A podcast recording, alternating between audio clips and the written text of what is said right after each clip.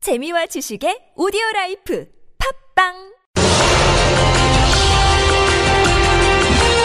정두원의 직설 희망이라는 이름 앞에 강한 용기로 태어나리 희망을 네, 희망을 노래하는 정치인 정두원 전 의원과 함께하는 직설 시간입니다. 어서 오십시오, 의원님. 네 안녕하세요 잘 보내셨죠? 네, 바른정당 얘기를 안 여쭤볼 수가 없는데요. 네. 일이 될 줄 아셨습니까? 저는 그래서 입당을 안 했잖아요 입당할 뻔했던. 아니 입당 처음부터 입당할 생각이 없었어요 그러게요. 예. 왜냐하면 또 입당했다가 탈당할 사태가 또 벌어질 것 같아가지고 예. 아유, 참. 아무튼 뭐 어제 저희가 이제 이혜훈 의원하고 연결해서 또 이제 입장도 들어보긴 했는데요. 네 아, 뭐 오늘 또 불거진 일부터 한번 여쭤볼게요. 이제 그 13명 탈당 의원에 포함이 되어 있던 황영철 의원이 번복을 했어요. 네. 이건 어떻게 봐야 될까요? 이유가 뭐, 뭘, 뭘까요? 그러니까 그동안에 음. 이제 국민들로부터 엄청난 비난의 메시지가 이제 쇄도했다는 거 아니에요? 그러니까 이게 무슨 애들 장난하는 거냐, 정치가. 그렇죠. 음. 예. 그래갖고 장재원 의원 같은 경우는 페이스북을 뭐 막았다고 그러던데. 아. 그러니까 이제 지금 우왕좌왕 하는 겁니다. 음. 햄릿도 아니고. 그러면 탈당한 의원들이 그 이렇게까지 그 반발 내지 비난 여론이 있을 걸 몰랐다 이렇게 봐야 되는 겁니까? 그걸 몰랐다면 정치할 자격이 없는 거죠. 어. 왜냐면요. 예, 예. 이 사람들이 그래도 괜찮은 사람들이라고 여겨졌던 사람들이거든요. 그래서 이제 기대도 좀 했었잖아요. 음. 네. 그런데 정말 우스, 우, 우스운 일은 뭐냐면 음. 지난 경선 예. 과정에 유승민 남필 경선 과정에 유승민이 단일화를 하겠다 그랬어요. 보수 후보 단일화 주자. 예. 그래가지고 당 이제 나머지 사람들이 그건 당의 정체성이 위배된다 해서 당론으로 단일화는 안 된다고 했던 사람들입니다. 어, 예. 그러다가 이제 또 정작 선거가 이제 시작되니까 음. 네. 유승민은 또 단일화 안 한다 그러고 이 사람들은 또 단일화하자 그러고 예. 그러니까 정치를 해도 이렇게 할 수가 있는가. 음. 그러니까 정말 괜찮은 사람들인 줄 알았더니 사실 형편없는 사람들이구나. 이게 이제 그 정치의 가변성 얘기할 때마다 흔히 그 비유들은 정치는 생물이다란 말로는 합리화될 수 없는 현상이다 이렇게 봐야 음. 됩니까? 흥물이라기보다도 예. 자기의 그 이해관계에 따라서 이렇게 언제라도 바꿀 수 있다는 게 음. 정말 참 실망스러운 거죠. 저 근데 여기서 좀 상징적인 두 사례만 뽑아서 한번 질문을 드려볼게요. 첫째 그 탈당했던 의원들 중에 권성동 의원 탄핵소추 위원장이었고요. 예. 김성태 의원 국정농단 그 특위 위원장이었고 예. 장재원 황- 황영철 의원은 뭐 다시 뭐 그 번복했다고 하니까 대변인 격이었죠. 그리고 또 예. 그 당시. 청문회 그 스타였고 네. 이런 분들이 탈당 대회에 포함된 거 어떻게 어떻게 받아들여야 되는 겁니까? 그러니까요. 그러니까 이제 뒤죽박죽인데 예. 이제 철, 철새를 사람들이 싫어하잖아요. 예. 음. 정치하는 사람들 철새다 이러면 이제 그게 굉장히 치욕적인 얘기인데 네. 그동안에 이런 철새는 처음 본 것 같아요. 그러니까 100일 전에 예. 탈당을 했는데 새, 네. 새누리당을 이제 비, 비판하면서 네. 그러니까 국정농단 세력들이 반성을 못 하고 있다. 음. 박근혜 이제 탄핵을 주장하면서 탈당했잖아요. 예. 100일도 되기 전에 이제 또 다시 돌아가겠다. 네. 이 왕철새 중에 왕철새들인 거죠. 그러니까 음. 그래요. 저도 다시 한번 보게 되더라고요. 이 사람들이 정말 이 정도였나. 그럼 그리고 또- 또, 재밌는 게 이 예, 예. 사람들이 또 다 그 김무성 계라고 할 수 있는 사람들이거든요. 아, 그럼 그 질문도 같이 드릴게요. 네. 어제 이혜훈 의원에게 이 질문을 드렸는데 이른바 김무성계로 분류되는 의원들이 이제 대부분이라고 탈당한 의원들이. 네. 근데 김무성 의원 본인은 남았다. 도대체 이, 이게 무슨 시츄에이션이냐 이런 그 분석도 있지 않았습니까? 어떻게 봐야 되는 겁니까? 상의를 했다고 분명히 봐야죠. 네. 그리고 김무성 의원이 그렇게 해라 그랬겠죠. 아, 김무성 의원이 그렇게 네. 하라고 했다고? 예, 근데 예. 본인은 차마 이제 움직인다는 게 자기 그동안에 자기 어떤 이미지에 이제 치명적인 이제 거의 어. 결정적인 유해가 될 것 같으니까. 그러면 김무성 의원은 시간차를 두고 지금 나중에 할 것이다 이렇게 보시는 겁니까? 결국 대선 끝나면은 이제 바른당이 이제 어떻게 공중분해 될 것 같은 느낌이 이제 어. 저도 들거든요. 그래요. 예, 이제 그때 이제 자기는 움직이겠다고 그런 생각을 하겠죠. 그 문제는 좀 이따 한번 좀 종합할 때 여쭤보고 또 하나 이제 그 정반대편에서 아주 극명한 또 사례가 음, 예. 뭐였냐면 자유한국당 내 이른바 그 친박을 넘어서 진박으로 분류되는 의원들이 예. 조금 아까 말씀드렸던 그런 어떤 그 탄핵에 앞장섰던 의원들은 절대 받아서는 안 된다. 예. 라고 지금 강력히 반발하고 나선 현상은 어떻게 읽어야 되는 겁니까? 이 사람들은 정말 질긴 사람들이에요. 그러니까 이미 정치판에서 네. 이게 추방됐어야 될 사람들인데 네. 아직도 남아가지고 예. 아 정말 이제 보수가 지리멸렬했는데 음. 이 보수가 복원하려면 시간이 많이 걸릴 것 같죠. 네. 근데 이런 사람들이 이렇게 남아 있는 한 보수 복원은 정말 요원해요. 그래요. 이 사람들이 이제 정치판에서 사라져야지 보수가 복원이 되고 그럴 텐데. 네. 야 정말 질긴 사람들입니다. 무슨 할 말이 있다고 또 뭐 그걸 반대를 하고 사과를 해야 되고 자기네들이 사과해야 될 사람들이 여태까지 사과를 안 하고 저렇게 버티고 있으면서 네.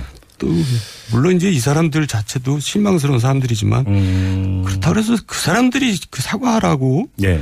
그럴 자격은 없는 사람들이죠. 그래요. 예. 근데 만약에 홍준표 후보가 이번 대선에서 그 기대 이상의 만약에 선전을 한다고 가정을 해보면 네. 그러면 이른바 이 그 진박 뭐 의원들 같은 경우는 다시 부활을 여지가 있다 이렇게 봐야 되는 걸까요?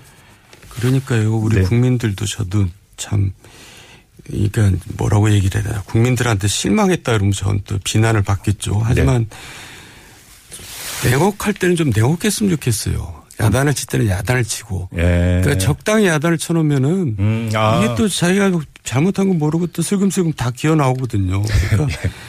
진짜 박살을 낼 때는 박살을 내줘야 되는데 근데 어떻게 야단을 쳐야 되는 건데? 물론 이제 이 그동안 보수층이 새누리당을 떠났던 것은 새누리당이 보수 정당이 아니었어요. 예. 1인 지배 정당, 극우 정당이었기 때문에 떠난 거거든요. 음. 근데 막상 선거가 벌어지니까 문재인이 되는 것은 차마 못 보겠다. 예. 문재인을 조- 조지 찍을 수는 없다. 음. 이제 해서 다시 이제 돌아오는 거거든요. 예. 근데 그걸 가지고 또 홍준표는 또 친박 세력들은 뭐 자기네들이 음. 마치 뭐 정당성을 다시 획득했느냐 생각하면은 예. 큰 오산이죠. 그래요. 그리고 정치가 그렇게 돼서는 정말 안 되는 거죠. 자, 여기서 이제 본질적인 질문을 안 드릴 수가 없는데, 그러니까 그 이 대선을 거치면서 보수가 혁신되느냐, 아니면 다시 과거로 돌아가느냐, 회귀하느냐, 이 갈림길이 요번 대선이다 이런 얘기를 많이 했잖아요. 네. 그러면서 뭐 이제 홍준표 후보라든지 유승민 후보의 어떤 뭐 지지율 추이 이런 것도 좀 많이 예의주시를 했었는데, 지금 대선을 코앞에 두고 바른정당에서 탈당 사태가 벌어졌고 자유한국당에서는 그러니까 진박 의원들의 목소리가 커지고 있습니다. 이러면 보수의 혁신은 사실상 물 건너갔다 이렇게 봐도 되는 겁니까? 물 건너간 거고 그러니까? 예. 이 과거로 회귀하는 거죠. 과거로 그러니까 회귀한다? 홍준표 후보가 저기 아주 잘 싸운다는 것은 음. 민주당 입장에서는 좋은 겁니다. 그래요. 아, 그러니까 과거로 회귀한 정당이니 음. 지방선거에서 또 뭐 어떻게 참패를 하겠죠. 네. 그리고 내년 이제 그 후에 또 총선까지 이게 복원이 되겠어요. 음. 이 과거로 회귀만 하고 있으니. 네. 그러니까 홍준표 후보가 선전하는 것이 이제 민주당이 어차피 집권할 텐데 네. 오히려 더 좋을 겁니다 아마. 아, 그래요? 예. 음. 과거로 회귀하니 국민들이 또 얼마나 실망하겠어요. 예. 그러면 그거는 그러니까 홍준표 후보 이제 득표율이 어느 정도가 되느냐고 또 아주 긴밀히 연결돼 있다고도 볼 수 있겠네요. 그리고 또 홍준표 후보가 선전하는 게 아니고 예. 보수 세력들이 이제 예, 차마 이제 아까 얘기했지만은 음. 문재인을 찍을 수가 없다 그래서 표를 주는 건데 네. 또 자기가 무슨 선전한 것처럼 착각하면 음. 안 되죠. 근데 좀 여기서 보수 정치권 말고 이제 보수 성향이 유권자층으로 이제 시선을 돌려서 그것도 사실 단일 집단이라고 볼 수는 없지 않습니까? 예. 그 중에는 상당히 어떤 합리적이고 개혁적 성향을 띠고 있는 분들도 많이 계시고. 예. 근데 그런 분들은 왜 바른정당 유승민 후보를 선택하지 않았을까요? 그러니까요. 저도 거기에 대해서 저도 예. 사실 똑같이 고민 중인데요. 예. 우리나라는 이렇게 제대로 된 음, 저 정당이 예. 보수 정당이 쓸당이 이렇게 없는가. 그러니까요. 예, 그러니까 음. 유승민 후보 자체가 이제 그 개인적으로 이제 지도자로서 될 이 국민들의 인식이 없었던 것은 분명하고요. 예. 또 바른정당 지지율이 너무 낮기 때문에 음, 이제 그 한 자릿수도 안 되는 그 이제 그 지지율에서 헤맸던 건데 네. 음. 어쨌든 우리나라가 이제 양당 구도에서 깨지고 다당 구도로 이제 가야지 사실 선진화되는 거거든요 정치가 예, 예. 네. 물론 선거법도 개정돼야 되지만 네. 그런데 음. 다시 이제 양당 구도로 다시 또 귀결되는 걸로 봐서는 참 우리나라 정치가 아직도 멀었구나 그런 생각이 듭니다. 어, 양당구도로 귀결되고 있다고 좀 보세요. 결국 그렇게 되고 있는 거죠. 그래요. 조금 전에 이제 그 의원님께서는 바른정당은 결국은 존속하기 힘들 것이라고 이제 진단을 하셨는데, 근데 오히려 지금 역풍이 불고 있는 게 탈당 사태 이후로 바른정당의 당원 가입도 많이 늘고 있고 후원금 뭐 10배인가 이렇게 뛰었다고 하는데요. 그럼 이건 그냥 잠깐 반짝 현상이다 이렇게 일시, 보세요. 일시적인 동정심이죠. 그래요? 음. 예. 그러니까 뭐 그거는 뭐 선거에 큰 뭐 영향을 줄 것 같지는 않고요. 예.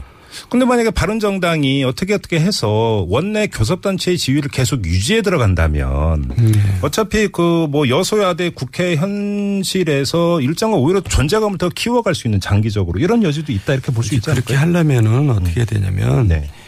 이 바른정당이 이제 첫 단추를 잘못 낀 거거든요. 그건 계속 일관되게 의원님께서 예. 여기서 말씀하셨어요. 예. 처음부터 이제 얼굴을 바꿔야 되고 외부 인사로. 음. 근데 이제 끼리끼리 자리 나눠 먹기 하느라고 이제 참 볼썽스러운 모습을 보여준 거고 예. 또 좀 진취적인 모습을 안 보여줬거든요. 선거 18세도 반대하고 공수처 신설도 반대하고. 음. 네, 네, 네. 그러니까 이제 새누리당하고 차별성이 전혀 없었던 거거든요. 네, 그러니까 네.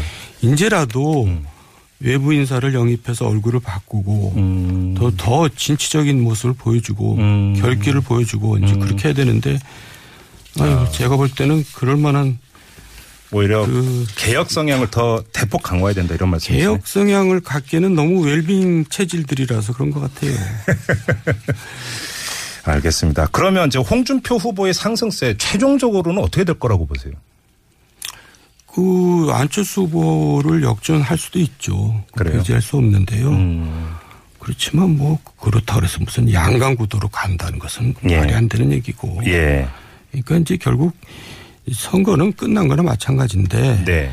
결국 그 안철수 후보하고 홍준표 후보가 어떤 지지를 받느냐에 따라서 향후 이제 그 정계 구도가 아. 이제 영향을 받기 때문에 그 이런 면에서 이제 중요한 거지. 뭐. 어, 지금 중요한 말씀하셨는데 네. 홍준표 후보의 득표율과 안철수 후보의 득표율이 어떻게 되느냐에 따라서 네. 정치권에 상당한 어떤 그 변화 요인이 있을 수 있다라는 말씀 좀 예. 풀어주세요. 어떤 뜻입니까? 그게? 그러니까 지방선거가 중요하거든요. 예, 그러니까 예. 음. 지금 이 사람들이 탈당하는 이유가 내년 지방선거 나갈 사람들이 다 한국당으로 가겠다고 하는 겁니다. 그렇죠, 여기 그렇죠. 남아서 지방선거를 못 치르니까. 그렇죠. 그러니까 이 사람들이 같이 이제 갈 수밖에 없거든요. 자기가 데리고 있는 시의원 구의원들이 다 아니면 이제 한국당으로 가겠다는데. 지역구에서 자기 기반이 없어지니까. 예. 예. 우리 기반이 없, 자기 데리고 있는 사람들이 간다는 음, 거에 그러니까. 기반이 없어진 거나 같은 얘기죠. 그러니까, 예. 예.